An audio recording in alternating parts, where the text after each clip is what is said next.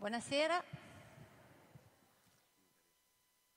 Ecco, se, se, prendete posto tutti possiamo iniziare. Ci scusiamo per questo ritardo, eh, ma purtroppo le, le, le procedure di, di, accreditamento sono un po' lunghe, sono un po' più lunghe del solito, quindi insomma ci è voluto un po' più di tempo, scusate. Allora, intanto benvenuti a Palazzo Ducale. Con molti di voi dovrei dire bentrovati perché ci siamo visti in questa stessa sala poche settimane fa per la presentazione di un'altra mostra, della mostra dedicata a Escher che è ospitata nell'appartamento del Doge. Oggi siamo qui per parlare di un'altra mostra che invece è nel sottoporticato, aperta anche questa da alcune settimane, la mostra dedicata a Ugo Pratt. Quindi una mostra direi decisamente eh, di segno diverso, molto differente da quella eh, di Escher ma non per questo meno affascinante, sicuramente almeno altrettanto trasversale, sia per quanto riguarda eh, i contenuti che il tipo di pubblico che, potrebbe, che può interessare. Tanti contenuti, eh, è una mostra eh, che parla di, di, libertà, di passione per i viaggi, eh, di amore dell'avventura, eh, di lotta alle ingiustizie, di curiosità, curiosità per paesi lontani, per paesi anche vicini, per culture e popolazioni altre, quindi è una mostra che dà grande spazio all'immaginazione, sicuramente può attivare l'immaginazione, quindi sicuramente proprio per i contenuti eh, di cui è ricca può, può interessare, può affascinare anche un pubblico che non è solitamente quello di una graphic novel. Il pubblico diciamo, di una mostra come questa sicuramente si può dividere in due parti. Da un lato gli appassionati, gli amanti di Ugo Pratt, quelli che hanno amato Ugo Pratt, Corto Maltese, che lo leggevano, lo leggono, l'hanno, l'hanno sempre, eh, sono dei fan veri e propri che si commuovono davanti alle opere che sono in mostra, davanti alle originali. Oppure un pubblico che ha sempre conosciuto il nome naturalmente di Pratt e di Corto Maltese, ma che non l'ha mai letto. Eh, e che quindi speriamo questa mostra aiuti a scoprire perché eh, ad amare e a appassionarsi appunto a questo, a questo grande autore. Eh, per raccontarvi la, questo grande eh, protagonista comunque della cultura figurativa italiana del Novecento ehm, e per raccontarvi il percorso della mostra, per darvi un po' comunque un fil rouge eh, del, del percorso, abbiamo qui con noi oggi la curatrice della mostra, Patrizia Zanotti, e Marco Steiner eh, vi racconteranno loro eh, come hanno, eh, per, perché sono qua in realtà e forse anche perché lei è la, la, la, curatrice di questa mostra, entrambi hanno avuto l'avventura e la fortuna, direi, di lavorare eh, con Ugo Pratt, di collaborare proprio alla nascita delle sue opere, quindi vi, diciamo, vi possono raccontare eh, il personaggio anche dal punto di vista di quella che può essere una conoscenza eh, più vicina, più intima eh, sicuramente di un, di un, grandissimo personaggio. Allora io non vi, non vi rubo, non rubo a loro, eh, tanto li ringrazio di essere qui con noi, eh, come sempre ci teniamo sem- molto a potervi dare il massimo diciamo, della, eh, delle conoscenze possibili per le mostre che sono in corso eh, a Palazzo Ducale. Quindi ringrazio loro della disponibilità di essere qua. Vi ricordo che naturalmente dovreste ricevere, forse entro oggi stesso, adesso spero che la cosa sia il più veloce possibile, ehm, il coupon per poter accedere poi fino al 21 di novembre, alla domenica 21, eh, poter accedere alla mostra come, come, di consueto, quindi avrete questa possibilità di vedere a stretto giro eh, la mostra dal vivo e spero che veramente sarà per voi o una, una, così, una conferma di un, di un grande amore o una vera e propria scoperta. Quindi grazie ancora e passo la parola subito a Patrizia Zanotti. Allora, grazie per essere qui e siamo un po' emozionati perché questa sala è veramente incuate un po' di timore. E e mm, volevo intanto proprio ecco, ringraziare per aver avuto questa attenzione su questa mostra. Um, Ugo Pratt eh, ha vissuto una vita molto avventurosa, eh, tutta la sua vita è stata di viaggi, di cambi, anche di, di, di momenti difficili e quindi um, in questa mostra abbiamo voluto mettere in parallelo sia un po' la sua vita che la sua opera, proprio perché si possa capire molto meglio quello che poi lui ha messo nelle sue sue tavole. Ehm, eh, Marco Stene ha lavorato anche lui con, eh, con, con Pratt e si dedica di più alla, alla parte diciamo, eh, letteraria e ha concepito una, una, guida nella quale si raccontano non solo le opere ma anche momenti della vita di Prato, il perché certi argomenti sono stati molto importanti nella sua vita. Quindi magari ti lascio la parola e poi iniziamo proprio a percorrere con le immagini anche un po' eh, la vita di Pratt e tutte quelle che sono le opere principali. Grazie Patrizia e grazie a tutti voi. È, è emozionante essere in questa sala e vi ringrazio tutti. E non siamo qui per parlare di quanto è bella questa mostra, ma siamo qui, eh, questo è il nostro onore, per comunicare con degli insegnanti e delle persone che comunque comunicano con dei giovani eh, l'importanza di questa mostra. Questo è il concetto fondamentale. Ugo Pratt ha cambiato le nostre vite, nel senso che ha, le ha arricchite di un qualcosa di molto prezioso, l'immaginario. E in questa mostra quindi si mescola il concetto della vita che ha vissuto Ugo Pratt con le sue opere, l'evoluzione della sua opera, che è un'evoluzione profonda, durata tanti anni.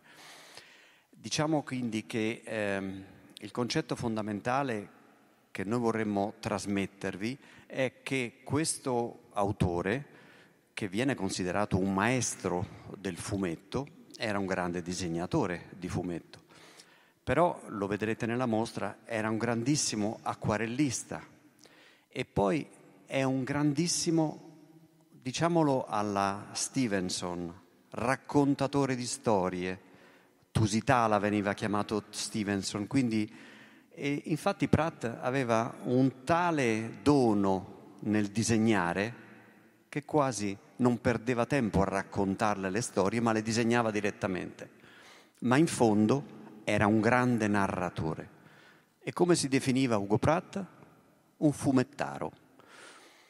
Quindi questo è il concetto e l'importanza per cui io mi sento da una parte emozionato e da una parte contento di essere in una sala così importante di questo grandissimo palazzo per parlare della mostra di un fumettaro, perché c'è molto dentro. E questo è importante perché eh, l'opera tutta di Ugo Pratt ha trasmesso a generazioni di giovani o di giovani adulti di alimentare quello che è una delle cose fondamentali che io personalmente, ma voi come professori, come parenti, come padri e madre, avremmo il compito di trasmettere ai giovani l'immaginario.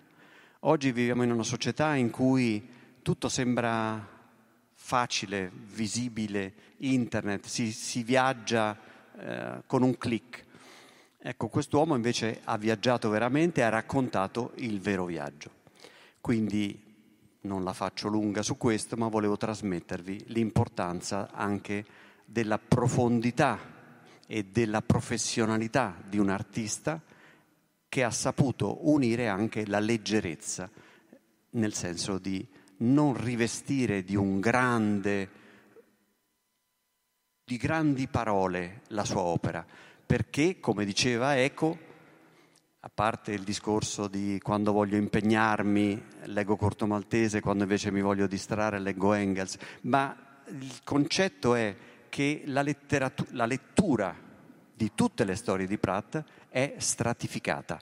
Quindi anche i giovani che si accingono a leggere la ballata del mare salato o tutte le storie possono vedere una bellissima storia oppure scendere nel concetto letterario o artistico. E cominciamo a parlare di Ugo e Patrizia Zanotti, che è stata la sua colorista da quando aveva 17 anni, lo sa meglio di chiunque altro. Ah, non lo so se lo so meglio. Grazie.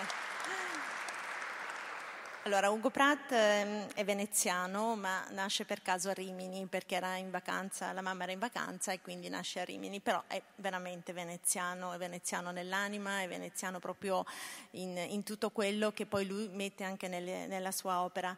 Quindi eh, abbiamo fatto così insomma, delle, delle, foto un po' ricapitolative del, della sua vita eh, e lo vediamo, ecco, lo vediamo qui bambino a Venezia con la mamma, con la zia eh, Pratt ha vissuto in un mondo di donne, un, perché ha vissuto con la madre, ha vissuto con la nonna, con due zie che erano attrici, che erano dei personaggi veramente molto fantastici e che l'hanno introdotto anche alla, alla, alla poesia, l'hanno introdotto al cinema, l'hanno introdotto al teatro, all'opera.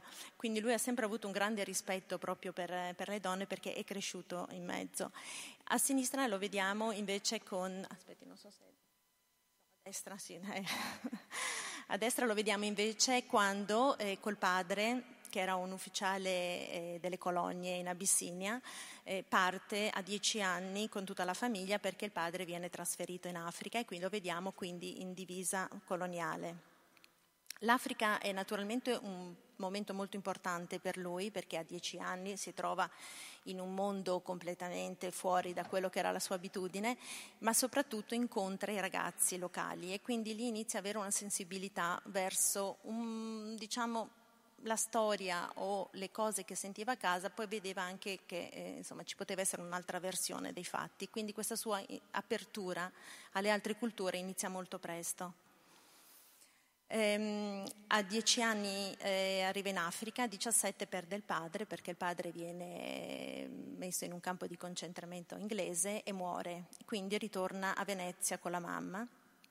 Lì la, ormai la guerra sta finendo e ehm, con un gruppo di amici eh, riesce a iniziare a fondare una rivista, Lasso di Picche, nella quale inizia a disegnare, inizia a raccontare e grazie a, a, questo giornaletto che viene stampato così a Venezia, che ha una distribuzione anche molto locale, viene, ehm, eh,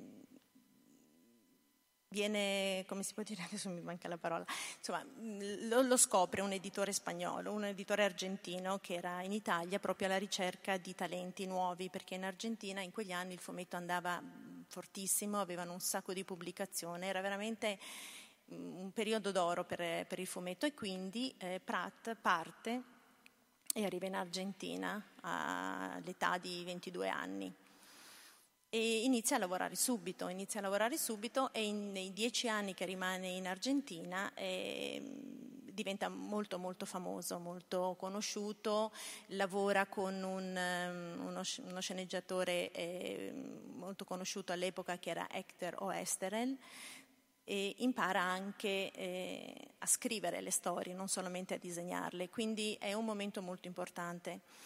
E, ehm, quando arriva in Argentina naturalmente scopre anche la musica, scopre la letteratura fantastica, quindi è un periodo di, di, di, formazione, un periodo nel quale conosce anche molte persone che venivano dall'Europa, molti letterati, eccetera, eccetera. Quindi l'Argentina è un periodo molto molto importante. Non, non, non, mi dilungo molto sulla sua opera perché vorrei poi parlarvi anche di altre cose, ma questa produzione che lui fa in Argentina ehm, lo rende molto molto popolare. Poi arrivano gli anni eh, 60, arriva la crisi e Pratt torna in Italia. Torna in Italia e inizia da zero, nel senso che qui non era conosciuto e va a lavorare per il Corriere dei Piccoli. E, e lì è, diciamo, fra virgolette, costretto a fare quello che gli chiedono, cioè delle riduzioni soprattutto dei grandi classici. Disegna due storie meravigliose di Stevenson, Il ragazzo rapito e L'isola del tesoro e tante altre, tante altre storie, però si sente imprigionato, si sente che non riesce a esprimere veramente la sua arte e lì entra eh, in scena la città di Genova tramite eh, Florenzi Valdi, che è un imprenditore genovese, il quale innamorato dell'opera di Pratt lo va a trovare a Venezia e gli dice facciamo una rivista dove io pubblico tutto quello che tu hai fatto in Argentina, quindi tutta la storia appunto di Sergenkirch, di Conderoga e, e Ernie Pike, che sono queste eh, tre serie che Prate disegna in quegli anni. E si tratta, eh, sono storie di western, sono storie di indiani del XIX secolo e sono storie di episodi della seconda guerra, quindi dove Pratt mette molto anche della sua, eh, sue, della sua testimonianza diretta, mentre invece Oester, che era argentino, non aveva avuto questo, questo contatto diretto, però era un grande scrittore e quindi raccontano raccontano i fatti umani, cioè raccontano cosa succede nei contesti così drammatici come le guerre, ma fra le persone. E quindi loro creano veramente dei fumetti molto sensibili, perché anche Sergeant Kirk per quegli anni è un po' una novità, cioè non, non, si è mai parlato negli anni 50 degli indiani nel modo in cui ne parlano loro, cioè con un grande rispetto, non dipingendoli solo come dei selvaggi o come delle persone atroci, ma dimostrando che avevano una cultura, che avevano una sensibilità, che, avevano, cioè, che erano delle popolazioni molto più eh, ricche di quello di cui se ne parla. Quindi diciamo, questi sono, sono, dei fattori che hanno fatto sì che queste serie ancora oggi siano ritenute proprio dei, dei, punti importanti per il fumetto che ha fatto scuola per tanti altri disegnatori. Quindi diciamo che Prata arriva a Genova e questo personaggio incredibile gli dà carta bianca, naturalmente gli dà anche i mezzi, cioè Pratt veniva pagato molto bene da Florenzo Valdi e quindi Pratt può permettersi di lasciare il Corriere dei Piccoli e dedicarsi a quello che voleva e nasce Corto Maltese. Quindi Corto Maltese nasce proprio qui, nasce da questa possibilità che Prata ha avuto e, e quindi arrivando a Genova con una sua mostra c'era sembrato proprio automatico eh, dare un grande spazio a questa rivista e quindi voi è la prima cosa insomma, che troverete nella mostra è proprio eh, i contenuti che vengono stampati eh, nella rivista di Sergeant Kirk e quindi abbiamo voluto fare anche questo catalogo chiamandolo appunto Sergeant Kirk 63 perché la rivista chiude col numero 62 e quindi era come un ritornare proprio a Genova nella forma in cui poi Pratt invece era nato qui, no? quindi ehm, questo, questo, rapporto fra un veneziano e un genovese devo dire che è stata qualcosa che, ha, che le ha cambiato la vita, perché poi Pratt crea Corto Maltese nella ballata del mare salato, ma non lo concepisce come veramente un personaggio, in realtà è una storia di due adolescenti e poi arrivando in Francia invece gli viene chiesto di fare appunto di, di, di, prendere un personaggio e lui ripesca questo corto maltese e da lì insomma la storia riparte. E, e abbiamo adesso ecco qui eh, vediamo appunto Florenzo Ivaldi queste sono delle copertine mh, proprio tipiche insomma degli anni 60 e, e questo è lo studio appunto dove, dove qui a, a Genova dove vediamo insomma, tutte le tavole e, e, tutti i ritratti dei personaggi che poi sono diventati mitici. Ecco, queste qui sono le storie di Wheeling, anche il libro Wheeling, che è questa storia appunto del XIX secolo fra gli indiani del nord-est americano. Eh, e vedete già insomma, un, un, un tratto e un, um, un, segno proprio che si distingue nel, nell'opera di Pratt perché è molto impressionista. Queste sono, sono tutte tavole di, di, di, di, grande poesia, secondo me, perché proprio raccontano anche la natura di questi posti, non solo, non solo degli uomini. E questa è la storia Ticonderoga, è un'altra storia molto eh, importante. Il nome poi tra l'altro viene da, da una poesia di, Stevenson e, e, da lì nasce tutta questa serie. Non so se vuoi dire tu qualcosa sul, sì, io mentre Patrizia parla di arte, io cerco di tornare sempre al discorso dei concetti e qui eh, parlando di Pratt, nelle stesse parole di Patrizia ci sono tre parole chiave. Una è la curiosità che Pratt aveva, l'altra è il rispetto delle altre popolazioni che c'è in tutte le sue storie e poi l'altra è la passione che metteva nel, nel disegnare, nel lavorare, nell'inventare storie. Per quanto riguarda la curiosità, così scendiamo, passiamo un attimo magari qualche foto dopo, vediamo al discorso delle donne che ci sono eh, fra gli argomenti importanti della, delle storie di Corto Maltese. Così io tiro fuori qualche aneddoto anche importante perché in ogni, voi siete degli insegnanti, quindi sapete che oltre agli insegnanti ci sono è un concetto più che altro, ma è il maestro segreto, quello che non si sa esattamente chi sia, che stimola qualcuno a diventare un grande artista, un grande scrittore o, o quello che sarà. Ecco, un maest- uno dei maestri segreti di Ugo Pratt è stato sicuramente la nonna, perché la nonna, immaginatevi, Ugo Pratt era del 1927, immaginatevi Venezia, nel 1937 lui aveva dieci anni, lo portava al cinema, in questo cinema credo che si chiami Malibran, vedevano questi film di indiani, cowboy, John Wayne, queste, eh, John Ford, questi grandi film e quando tornavano a casa gli dava un pezzo di carta, una penna e gli diceva disegna quello che ti ha visto. Ecco come nasce un grande disegnatore che aveva talento, disegna quello che hai visto.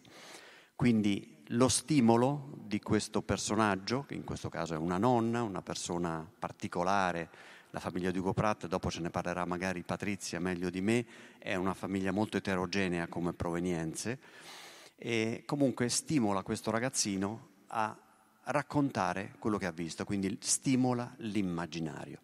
Poi Patrizia ha parlato degli indiani, ha parlato di Ivaldi, l'altro concetto è la libertà. Ivaldi è un imprenditore genovese, come abbiamo detto, ma che dà a questo grande artista che viene dall'Argentina dove ha disegnato un sacco di tavole, però nel Corriere dei Piccoli gli fanno fare solo le storie standardizzate, che sono quelle classiche, sono quelle che vanno, anche oggigiorno vanno i grandi classici. Lui doveva disegnare l'Isola del Tesoro, il ragazzo rapito, e lui gli dà la libertà, fai quello che vuoi. Di nuovo, come la nonna gli dice, disegna quello che hai visto, ma disegnalo tu come vuoi, non esattamente riproducendo, perché è impossibile, ci vuole la memoria, la fantasia, l'immaginario. E la stessa cosa gli dà Ivaldi. E lui disegna queste storie di indiane, indiani, ma qui voi le vedrete e bisogna dirlo a voi e dirlo anche ai giovani. Ugo Pratt è stato uno dei primi in assoluto a parlare di indiani non come personaggi violenti che uccidono i cowboy, perché il cinema americano di quell'epoca era solo questo. Quindi erano delle popolazioni che vivevano in pace e che avevano un rapporto importantissimo con l'ambiente, con la natura e che quindi vengono raccontati nella maniera giusta, perché la storia non è fatta solo di quello che viene scritto sui libri scritti da chi gestisce l'informazione. La storia è fatta di tante altre cose e soprattutto di storie umane e Ugo Pratt parlava di questo. Le donne, altro argomento importantissimo, oggi si parla molto di donne. Corto Maltese chi è? È un gentiluomo di fortuna, viene definito, un avventuriero. Come potrebbero essere nell'immaginario nostro le donne che stanno intorno? Ma delle conquiste, invece niente di tutto ciò.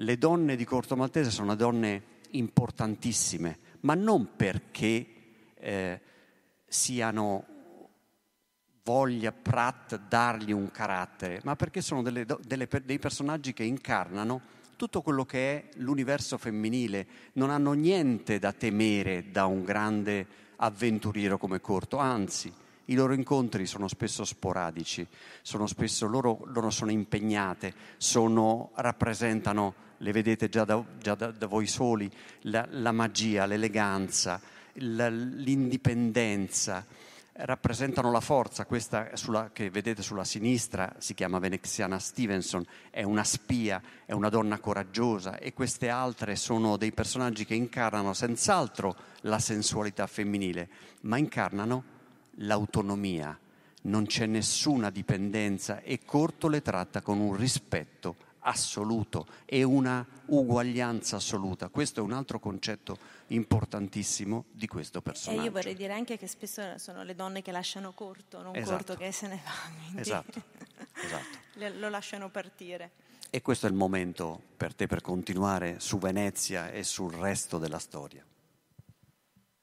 Ecco, questo è un altro personaggio molto forte che troverete anche qui in mostra, è una contessa russa e ed è una storia molto, molto interessante che Pratt ambienta in Siberia. E, um, un'altra particolarità di, di, questa storia, che poi vedremo anche quando parliamo un po' di letteratura, è che eh, Pratt mette eh, in una scena dove, scappa, dove stanno scappando, so, una scena d'avventura, eh, come testo di sottofondo mette una poesia del nonno, perché il nonno era un poeta poeta veneziano, e mette questa poesia proprio in veneziano, che secondo me anche molti non è che, hanno, che capivano molto bene. Naturalmente poi nelle altre versioni internazionali non si poteva tradurre quindi eh, si è scelto una poesia di Rimbaud, che era uno dei poeti che Pratt amava tantissimo.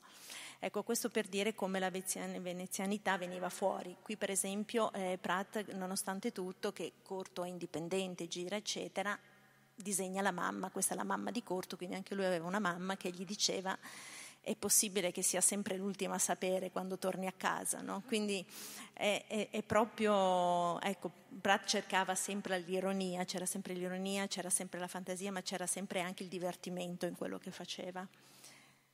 Ecco, questo invece ecco, sono queste donne molto forti, molto energiche e, e che, e che pratico, sì, che, che, Corto incontra durante tutte le sue avventure. Quindi questo, eh, ci sono veramente tantissimi caratteri femminili, ognuna con la propria personalità, ma questo non era una forzatura, in Pratt veniva proprio naturale, perché come dicevo prima lui proprio era abituato a, a, a confrontarsi con donne di carattere e particolari.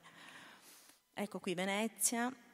Venezia la, la, porta sempre in giro, Venezia diventa anche la bandiera di un pirata, nei, la, la, prua della, della, gondola diventa una bandiera di un pirata nel, nelle, nelle, isole del Pacifico, oppure ecco, ci, sono, ci sono delle parlate degli indigeni nel Pacifico che parlano in veneziano perché secondo Pratt era come suono uguale al polinesiano. E, e quindi anche questa storia che poi si svolgerà completamente in Siberia parte da un campiello segreto veneziano dove Corto si addormenta e si trova poi a Hong Kong. Quindi Venezia è proprio una chiave di lettura importante per lui. Eccolo qua, lo vediamo, qui, ecco, questo è proprio l'inizio, Corte Sconta de Tarcana, che poi è stato il titolo di questo libro, eh, che poi nelle altre versioni naturalmente si è tradotto corto in Siberia perché era un po' complicato e quindi qua lo vediamo proprio nelle, nelle storie veneziane. Ecco, qui passiamo invece a questo aspetto molto importante di Pratt che è la poesia. Eh, per Pratt la poesia era un qualcosa di, di, di incredibile e a parte questa, ecco, questo testo che io trovo che corrisponda proprio a questo inizio, questo è un inizio di una storia di Corto Maltese in Etiopia e inizia con una poesia di Rimbaud, cioè proprio così, ci sono queste immagini che scorrono e, e, e lui diceva questa cosa molto interessante secondo me della, della, della poesia perché ci spiega anche eh, il rapporto che può avere col fumetto. E lui dice nella letteratura quello che mi tocca maggiormente è la poesia perché la poesia è sintetica e procede per immagini. Quando leggo, vedo le immagini, le percepisco a livello epidermico. Dietro alla poesia si nasconde una profondità che riesco a percepire immediatamente e, come nella poesia, il fumetto è un mondo di immagini. Si è obbligati a coniugare due codici e conseguentemente due mondi. Un universo immediato attraverso le immagini e un mondo mediato attraverso la parola. Ecco, io trovo che in questo ci sia proprio l'immagine che possiamo avere di che cos'è veramente il fumetto, che può essere, ci può essere un buono e un cattivo fumetto come in tutti i generi letterari, ma quando il fumetto proprio riesce a comunicare e riesce a farci immaginare le cose al di là di quello che vediamo proprio fra magari un, una vignetta e un'altra, è proprio uno dei dei, dei mezzi di, di, comunicazione forse più forti che abbiamo ancora oggi. E la poesia è così, la poesia ci suscita delle emozioni, ci fa vedere delle cose, ci dà delle immagini e quindi Pratt lo usa eh, spesso. Adesso non mi ricordo se ho messo... Ecco, questo qui è è la scena che vi dicevo prima appunto della, della poesia in Siberia ed è un estratto da un cartone animato.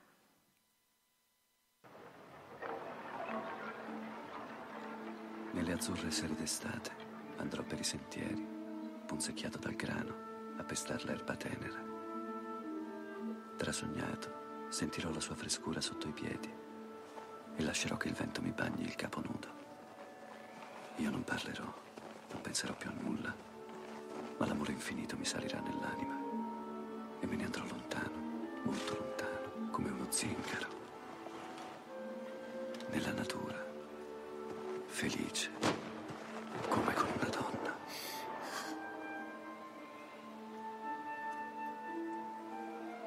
A cosa stai pensando, Corto? Ad Arthur Rimbaud, un poeta francese. In questo momento non riesco a pensare ad altro.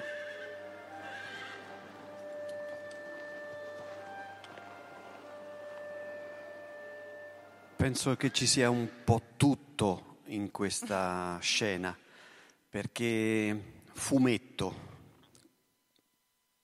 chi ha la mia età o un po' di meno sapeva, sa che il fumetto nelle librerie è messo nei sottoscala e anche questo di, di Pratt viene definito fumetto. Un, un, giornalista che voi tutti conoscete, che si chiama Vincenzo Mollica, lui ha coniato, coniato appositamente per le storie di Pratt, il termine di letteratura disegnata. E allora ecco qual è un altro concetto importante di questa mostra, che potrebbe essere questa mostra stessa una chiave di accesso all'interesse, all'immaginario dei giovani.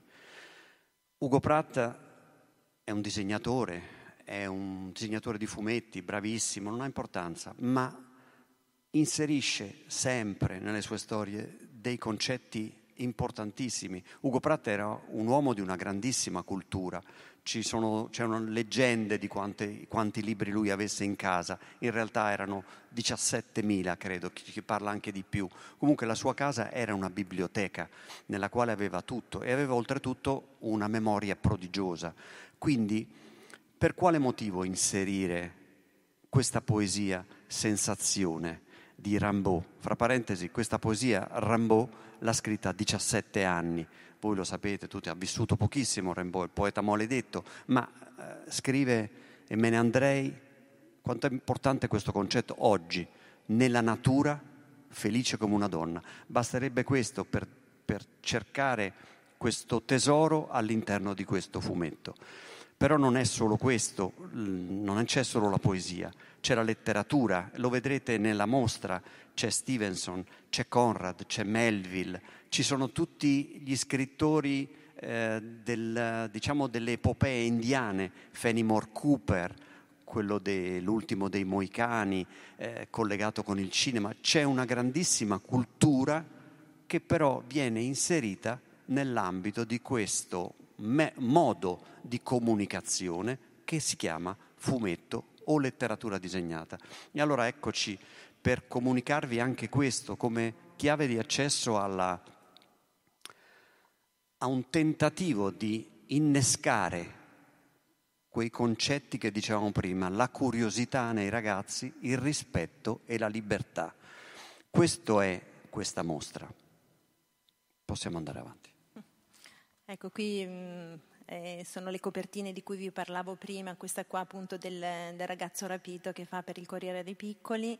Qui abbiamo un disegno che è di eh, Saint-Exupéry, eh, Pratt fa tutta una storia sugli ultimi minuti di vita di Saint-Exupéry eh, perché ecco, lui aveva questa passione proprio per gli scrittori eh, viaggiatori, gli scrittori che avevano messo in fondo la propria vita e le proprie esperienze a servizio di quello che erano i loro valori, i loro concetti, le, le loro ideologie.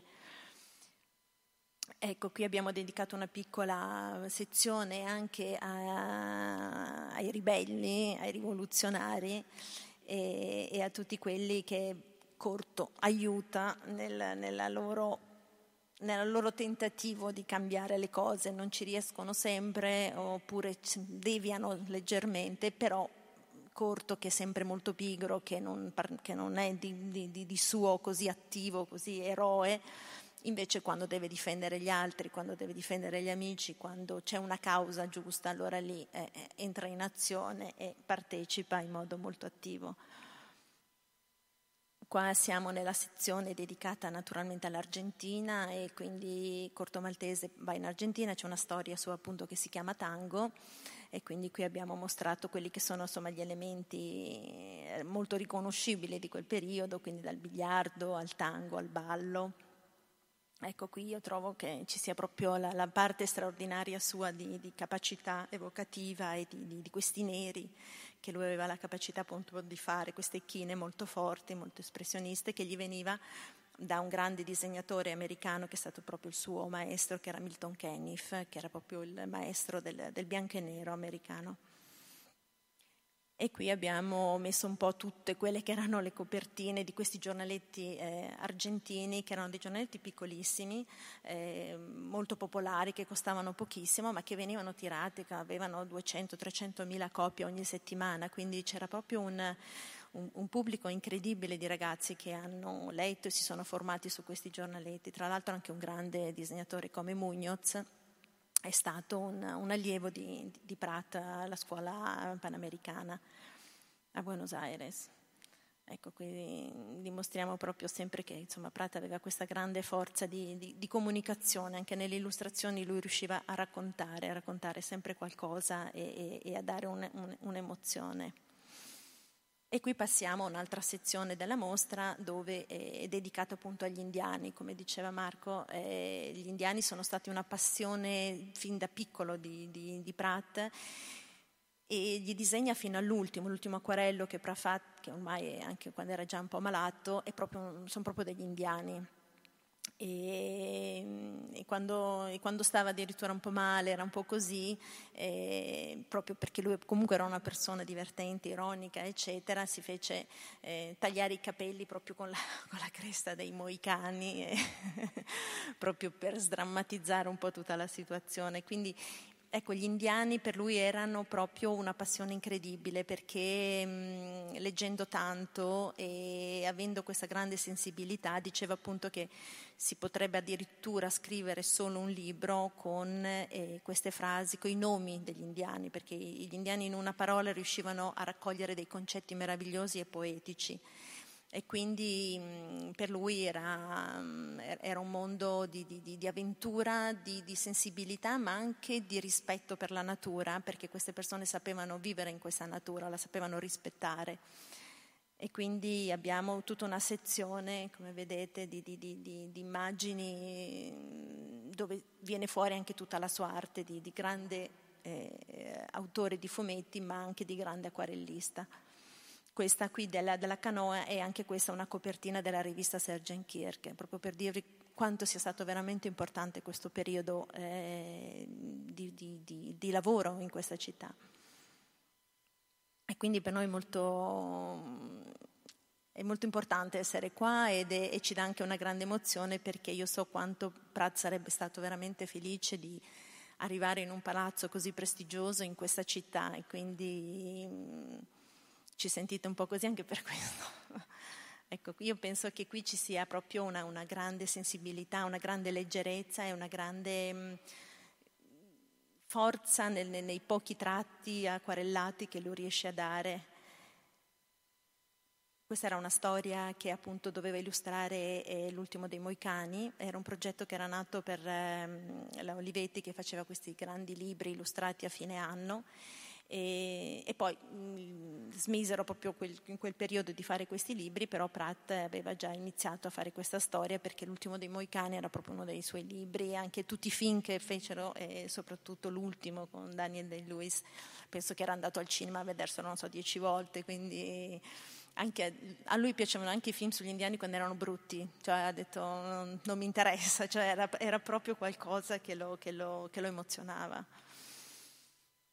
E qui arriviamo nell'Africa, nella sezione africana, e mm, troviamo quelli che erano i suoi ricordi. Naturalmente non aveva fotografie, non aveva niente e quando ha iniziato a pensare a quegli anni lì, a memoria eh, ritrovava personaggi, situazioni, militari, tutto quello che l'avevano colpito. Qui noi lo vediamo in una, l'unico forse autoritratto a 16 anni, vestito come l'avevamo visto prima con la, con la, con la foto e quindi eh, in Africa poi col padre era riuscito ad andare anche a Darar appunto dove c'era la, la casa di, di, di Rimbaud e, e, anni dopo crea anche una, una, un, illustra le storie di lettere dall'Africa di Rimbaud che sono delle lettere che lui scrive alla madre raccontando quello che lui faceva in Africa, perché in quel periodo più che scrivere in realtà era un mercante di armi, quindi era la parte, insomma, diciamo, meno nobile, un pochino più scura di questo personaggio, che però comunque era sempre un, un, un avventuriero. Queste sono invece delle, delle, storie che lui scrive ancora in Argentina, è Anna della giungla. Qui vediamo un chiaro, eh, una chiara influenza di quelle che sono eh, le storie americane eh, del, eh, di, di, quel periodo e quindi anche qui è un grande omaggio. Però ecco, io penso che la forza di questi guerrieri che corrono, eh, cioè, anche ingrandendo tantissimo questi disegni, che erano disegni piccoli, viene fuori una grande forza grafica. Poi abbiamo la serie che vi dicevo prima appunto degli scorpioni del deserto. Gli scorpioni del deserto è una storia ambientata durante la seconda guerra e qui Pratt in realtà è proprio mette tutto quello che, erano, che, era la sua conoscenza, i suoi rapporti diretti e, e le sue esperienze con, eh, di quel periodo. E quindi abbiamo quest'altra serie. Ecco qui altri altri acquarelli. Mentre stai parlando di Africa e man, man, vai avanti per non arrivare troppo in là, ecco qui c'è un'immagine di questa, questa, questa specie di barella, è appunto Rimbaud ferito, perché Rimbaud oltre ad essere un poeta maledetto che ha scritto quella magnifica poesia, era diventato anche un commerciante d'armi a quell'epoca. Vi racconto io un piccolo aneddoto per capire meglio questo personaggio di Ugo Pratt, una cosa che gli è successa in Africa. Quando lui era appunto giovanissimo e suo padre era un militare appunto, venne imprigionato dai, dagli inglesi. E, venne, prima di essere catturato e portato in un campo di concentramento, eh, entrò in casa, chiese a queste due guardie scozzesi se poteva entrare in casa per dare una cosa a suo figlio, Ugo Pratt appunto. Uscì fuori e gli consegnò un libro nero che era L'isola del tesoro di Stevenson e gli disse, tieni, anche tu forse un giorno troverai la tua isola del tesoro. Ecco, immaginatevi per questo ragazzino questo padre militare che eh, viene arrestato, poi fra parentesi morirà in un campo di concentramento, quindi è l'ultimo momento in cui vede suo padre e gli regala l'isola del tesoro. Anche questo mi sembra che sia uno di quegli imprinting, di quegli momenti fondamentali di una vita. Quindi ehm, ci sono tutta una serie di episodi giovanili e quindi stiamo parlando qui con dei professori che fanno parte dell'universo immaginario di quest'uomo, che poi creerà più avanti, possiamo andare avanti, qui ecco l'uomo della Somalia, qui sono tante storie, non possiamo descriverle tutte, quindi eh, andiamo avanti fino a quando arriveremo, ecco qua, nel Pacifico, che è il momento in cui eh, Pratt crea il suo personaggio che è Corto Maltese. Vogliamo parlarne un pochettino, Patti, di questo? Sì, sì, sì, no, mi sono accorta che eravamo troppo lunghi. allora, Corto Maltese nasce naturalmente, come avevo detto, qui a Genova, ma poi, eh, oltre ai mari del sud, eh, arriva a percorrere un po' tutta, tutta la geografia, tutto, tutto, il mondo. E in mostra abbiamo appunto voluto illustrare questa carta geografica dove si vedono tutte le sue storie e dove dai Caraibi all'Argentina, all'Asia, insomma lo troviamo pochissimo in barcavela, devo dire la verità, lo si trova spesso in macchina, sui treni, eh, in giro, a piedi. Queste naturalmente sono le prime tavole della ballata del mare salato, qui lo vediamo nella sua prima apparizione, lui appare appunto legato così a una zattera in mezzo al mare e poi però insomma da, da, da queste immagini e da questa situazione dove è un personaggio quasi negativo all'inizio della ballata del mare salato, poi invece alla fine eh, diventa proprio, eh, ha tutte quelle caratteristiche che poi lo renderanno, eh, lo renderanno famoso. E questi sono acquarelli che Pratt disegna dopo, molti anni dopo aver creato la storia della ballata del mare salato, perché sembrano degli studi dei personaggi, in realtà arrivano dopo, arrivano in un secondo momento, quando eh, nelle edizioni inizia a avere questi bellissimi libri eh, con delle prefazioni, con, con, la possibilità di eh, mostrare anche mh, altri aspetti diciamo, legati poi alle storie che, che sono rappresentate. Ecco, questa è la, è la, mappa di cui vi parlavo prima e quindi come vedete insomma, si, si, si, copre abbastanza, è un personaggio che ha girato e quindi è entrato in contatto con tante culture, con tante popolazioni, con tanti mh, modi insomma, di, di, di, di di vedere il mondo in modo diverso da quello che siamo abituati, magari rimanendo solo in un posto. Quindi Corto Maltese apre proprio questa, questa possibilità di, di, avere dei dubbi, no? oppure di, di, potersi mettere nel, nel, al posto dell'altra persona e di, e di capirle di più. Quindi Corto non è una persona che ci spiega tutto, come ha detto una volta una mia amica che credo che aveva proprio azzeccato bene, ha detto Pratt suggerisce, non, non riempie, non, non, ti dice tutto, ti, ti, dà degli stimoli, ti socchiude delle porte e sta a te poi andare ad approfondire o meno.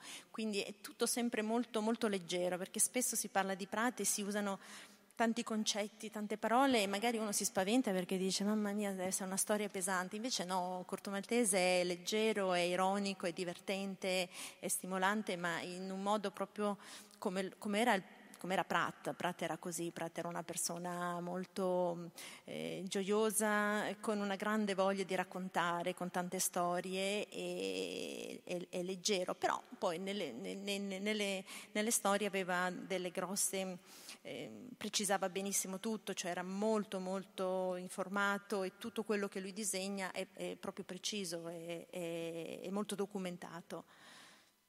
Ecco qui vediamo proprio Corto Maltese in quello che è è proprio l'inizio, è da lì che si crea un po' tutto il suo mito, tutta la sua immagine e proprio queste storie che si svolgono nei Caraibi.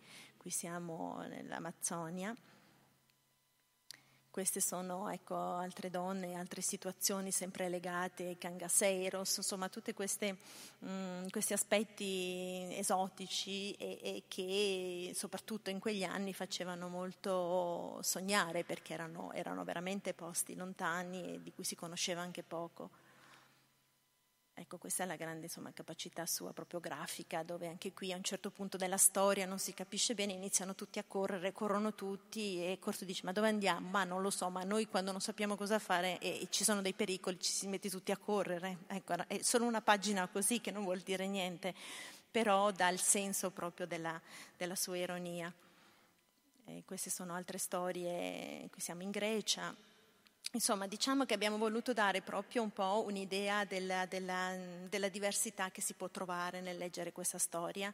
De, ci sono storie più romantiche, storie più avventurose, storie più storiche, insomma, è veramente un, un, un insieme di, di, concetti, di valori, di possibilità che poi ognuno magari trova eh, all'interno di tutta la serie quello che si adatta meglio ai propri gusti, alla, alle proprie alla propria sensibilità.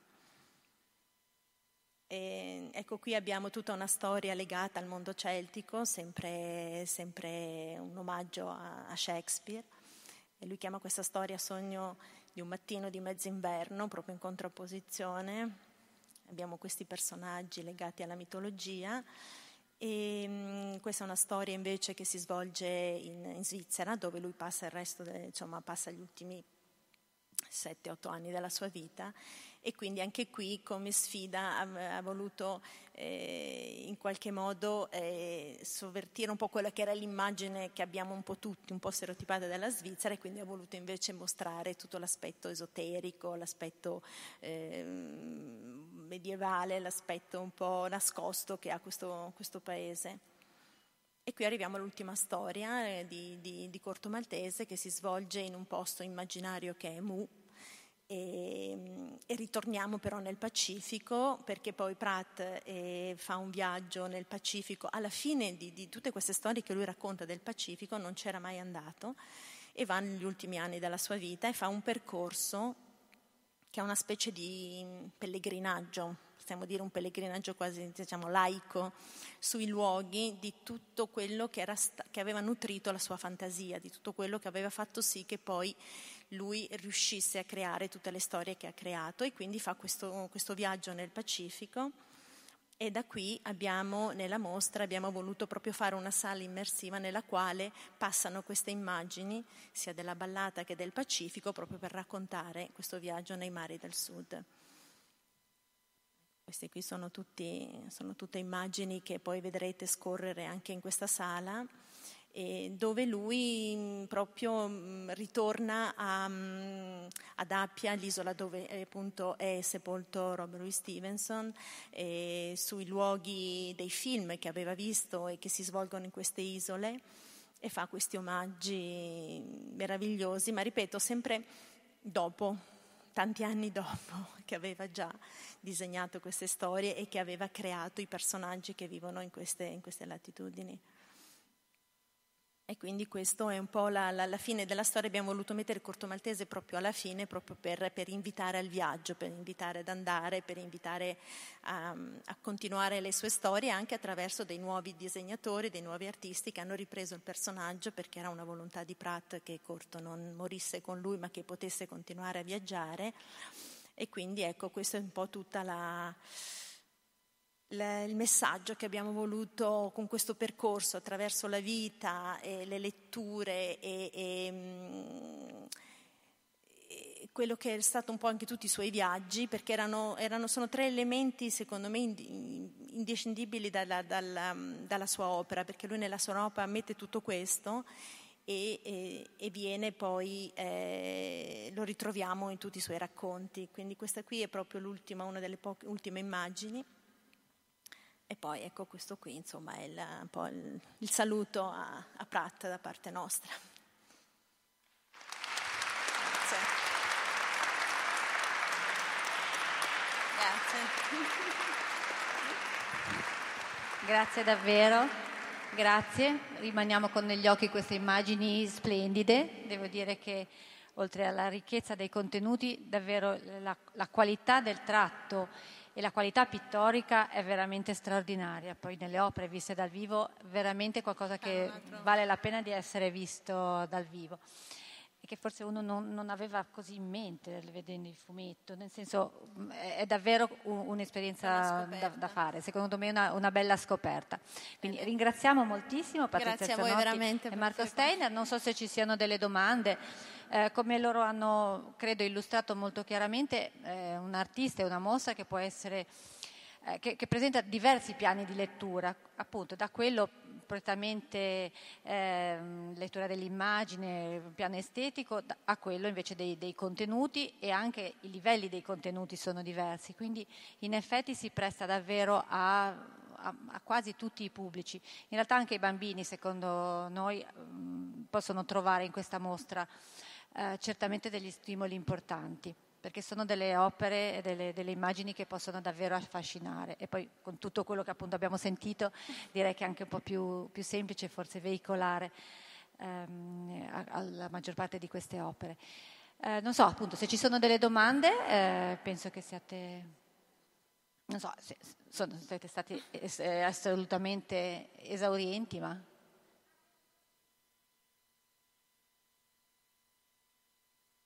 lo studio qua a Genova. Dove? Cioè, non sì, mi ricordo. Dove? Picca Pietra, vicino a Piazza Picca Pietra. Sì, sì. Adesso, adesso, mi sfugge il nome della strada, ma magari poi mi viene in mente. No, io non, non ho idea. So che andava tantissimo al cinema qua a Genova anche. Bene, se non ci sono... Ah sì, c'era un'altra domanda? Pochino più forte. Sì, eh, magari la sento io, perché scusa.